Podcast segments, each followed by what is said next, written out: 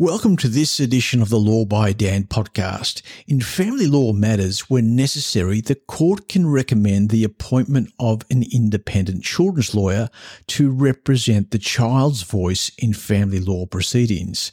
It goes without saying that by its nature, it can be an incredibly challenging task, but it's also exacerbated by very poor legal aid funding to practitioners and the increasingly complex nature of the role.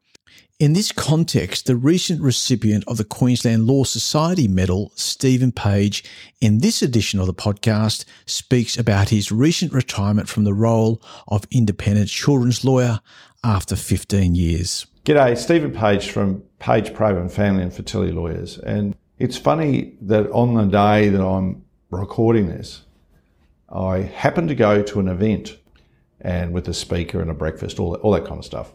But afterwards, I spoke with a couple of colleagues who are family lawyers. And somehow the topic came to that of uh, independent children's lawyers. One of my colleagues noted that the pay rates for independent children's lawyers hasn't changed. And that's very true. Um, the pay rate is somewhere at 1988 levels with some modest improvement for inflation. The difference between what an independent children's lawyer is paid and what is paid in private practice is just astounding. One rate has um, gone up gradually and one rate has remained stagnant. And not only stagnant, but things that were previously paid for um, by legal aid uh, the number of hours you might do, no matter how many it was, you'll get paid. Uh, they said, no, no, we'll only pay you a certain number of hours. So if you do, for example, 12 hours work, um, but there's only five hours allocated, that's it. You get paid five hours at that lower rate. Uh, but that's not all. Uh, when we have clients and uh, ask clients for money to do certain things, for example, to issue a subpoena, uh, it's pretty straightforward. Uh, go and issue a subpoena. Okay. And then we've got to draft up the subpoena, uh, send it to the court, get it back, and then serve it. And when we serve it or, or give it um, to the respondent, uh, then in that process, we've got to give them a, a conduct money. And that's basically it and then afterwards we get to look at um, the material. Well, um, what was raised with me this morning was the real cost for lawyers and being independent children's lawyers wasn't only the great chasm between what we can earn as um, in private practice compared to uh, what we earn as independent children's lawyers but it's the administrative burden of, for example, getting a, a subpoena issued. And I thought it was a fair point. When I heard it, I thought, oh, of course. It seems to be unnecessarily difficult, um, filled with red tape. Uh, certain protocols have to be followed to the letter. If they're not, can't be done. And, and depending on the workload uh, of those in legal aid, to get approval, to get a subpoena issued, might happen the same day or it might take a week or more. The thing that then um, occurred in our conversation was, well, but didn't we like doing it? Yes, I love doing it. But it seemed to do it properly um, would take over my life. One of my colleagues within a firm had 60 files. Uh, the other um, had a very good number of files. I think the highest I ever went up to was about 12. I found that I just could not um, do it um, properly. And yet, we're seeing lawyers continue to come on as independent children's lawyers. I don't know how they can do the job properly. I really struggled to do the job properly when the amount of time that was involved with these matters um, was just so intense. And in turn, um, the pay was so poor. And so what's happened?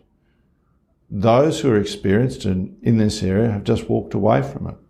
And those who don't have the experience are the ones coming into it. Sure, they've done training.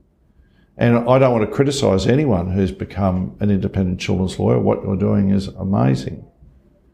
But certainly I've had consistent feedback about variable quality of independent children's lawyers. It's certainly a struggle. The other thing I learnt was it's pretty special representing kids. And when we have family law cases, when you're a lawyer, you uh, act for a party and you read paper, either prepared by that client that you've prepared or some previous lawyer has prepared, and paper by the other side saying uh, this this way is up, and these are the adults um, setting out um, their story. And of course, uh, except for meeting your client, you don't know these people at all in their private lives. You can just um, uh, get a sense of uh, their relationship and obviously much of the material, at least when it comes to children's cases, focuses on the bad stuff, um, not the good stuff, because parties are in a mindset of going to court, proving their case. So it's it's it's like these are the things that have gone wrong. But it's funny as an independent children's lawyer, you look at it in a different way, and there, and, and of course you've got a different perspective because you're not one of the parents. And so, how do we look at it differently? Well, there's a difference in practice between Queensland and New South Wales. Queensland traditionally, uh, we didn't meet um, the children. Um, I'm glad that's changed. Um, I've been reluctant to meet children um, early in the piece. Um, sometimes I'll meet them in the company of the family report writer. Sometimes I'll have them come to my office. But I was always very concerned about uh, not having systems abuse. And if I had any doubt about it, I, I remember about 20 odd years ago, I was in the family court in Sydney. I, I was uh, representing a mum in a case um, and, and uh, against um, the dad. I was waiting my turn. And in the corridor was this animated conversation. There was a lawyer standing in the centre, um, a bloke, and uh, there was a, a lawyer um, for mum. Uh, the lawyer for mum was also a bloke, and then there was mum. And um, so the three of them were having this conversation, or I should say the two lawyers were having this conversation. And the independent children's lawyer said, Well, um, I've spoken to little Johnny, and Johnny was eight, um, as I overheard. Uh, and I asked him uh, whether he preferred living with mum or dad, because uh, as I overheard, that little Johnny had been living with mum and then dad had held little Johnny over um, during the holidays. And the child said, I don't know. And then the independent children's lawyer said, Well, um, are you happy living with dad, little Johnny? To which little Johnny said, Yes. Uh, at which point the lawyer, the independent children's lawyer, said to mum's lawyer and mum, well, as a result, I've made the decision that little, I'm going to be recommending that little Johnny remain living with dad. I just shook my head because I thought, he, he shouldn't be doing, shouldn't have been doing that, shouldn't have been interviewing the child, doesn't have expertise in it, presumably, not preparing an independent report for the court as a family report writer would do. So I've tried to avoid that. Um, but nevertheless, I found that meeting kids you get a different sense of the world and it's really valuable. And I've been very careful about it because some kids are so traumatized by it, the whole process that me imposing on them um, that I exist, let alone that I have a view um, or want to hear from them, um, can be really hard on them. Or they may be so young they don't know it. But it's funny how one uh, occasion really stood out to me. Mum had said in her sworn statement, her affidavit, about how dad had been violent over and over and over again.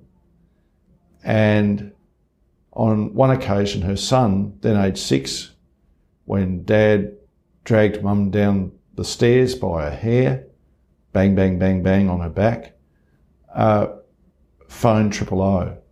And the police came out, and then mum and the son, I can't remember whether it was a daughter as well, um, were safe.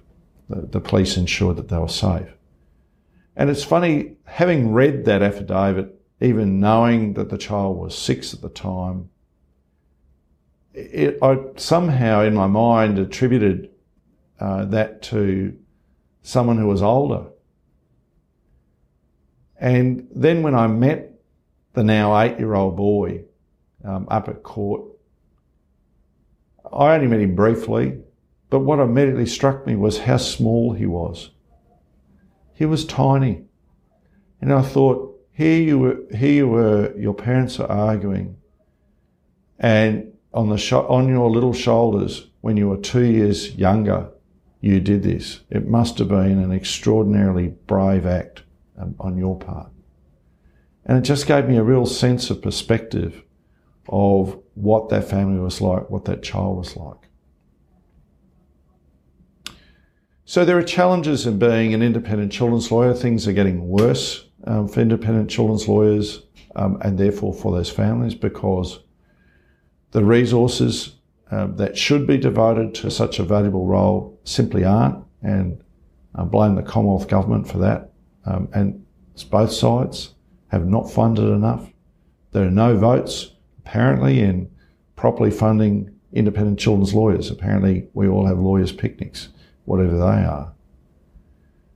Um, but for children, it's important to focus that if you're separating from your partner, always, always focus um, on the children. And in the conversation this morning, I was reminded of my last case. And it was one where a significant feature for me was something that I saw. It's just a snapshot about kids, but I thought invaluable. Now, obviously, if kids aren't going to school, that doesn't give you an answer. But have a look at the school reports. Enlightening. Is the child going to school? Now, it might sound an obvious thing, kids go to school. But too often, far too often, have I seen school reports where the child has not gone to school regularly? And there's a litany of excuses about why. And secondly, how are these children, these, this son and daughter of this couple, separated couple, how are they going at school? Great. They were just thriving. And what did that say to me? Well, what the father had said about the mother's quality of care might be right. She might have been a really bad mum. But that's not what the independent evidence was telling me from the school reports. The school reports were telling me these kids were doing fine in her care. So have a look at the school reports. See what they tell you. They really shine a spotlight. Thank you. That was Stephen Page from Page Provan Family. That was Stephen Page from Page Provan Family and Fertility Lawyers. It's a very big issue and one that hasn't been lost to the Law Council of Australia, who, in their consideration of the Family Law Amendment Bill 2023, underscored the need for sufficient resources for publicly funded legal services to accommodate the potential impact of those reforms and in particular on the work of independent children's lawyers.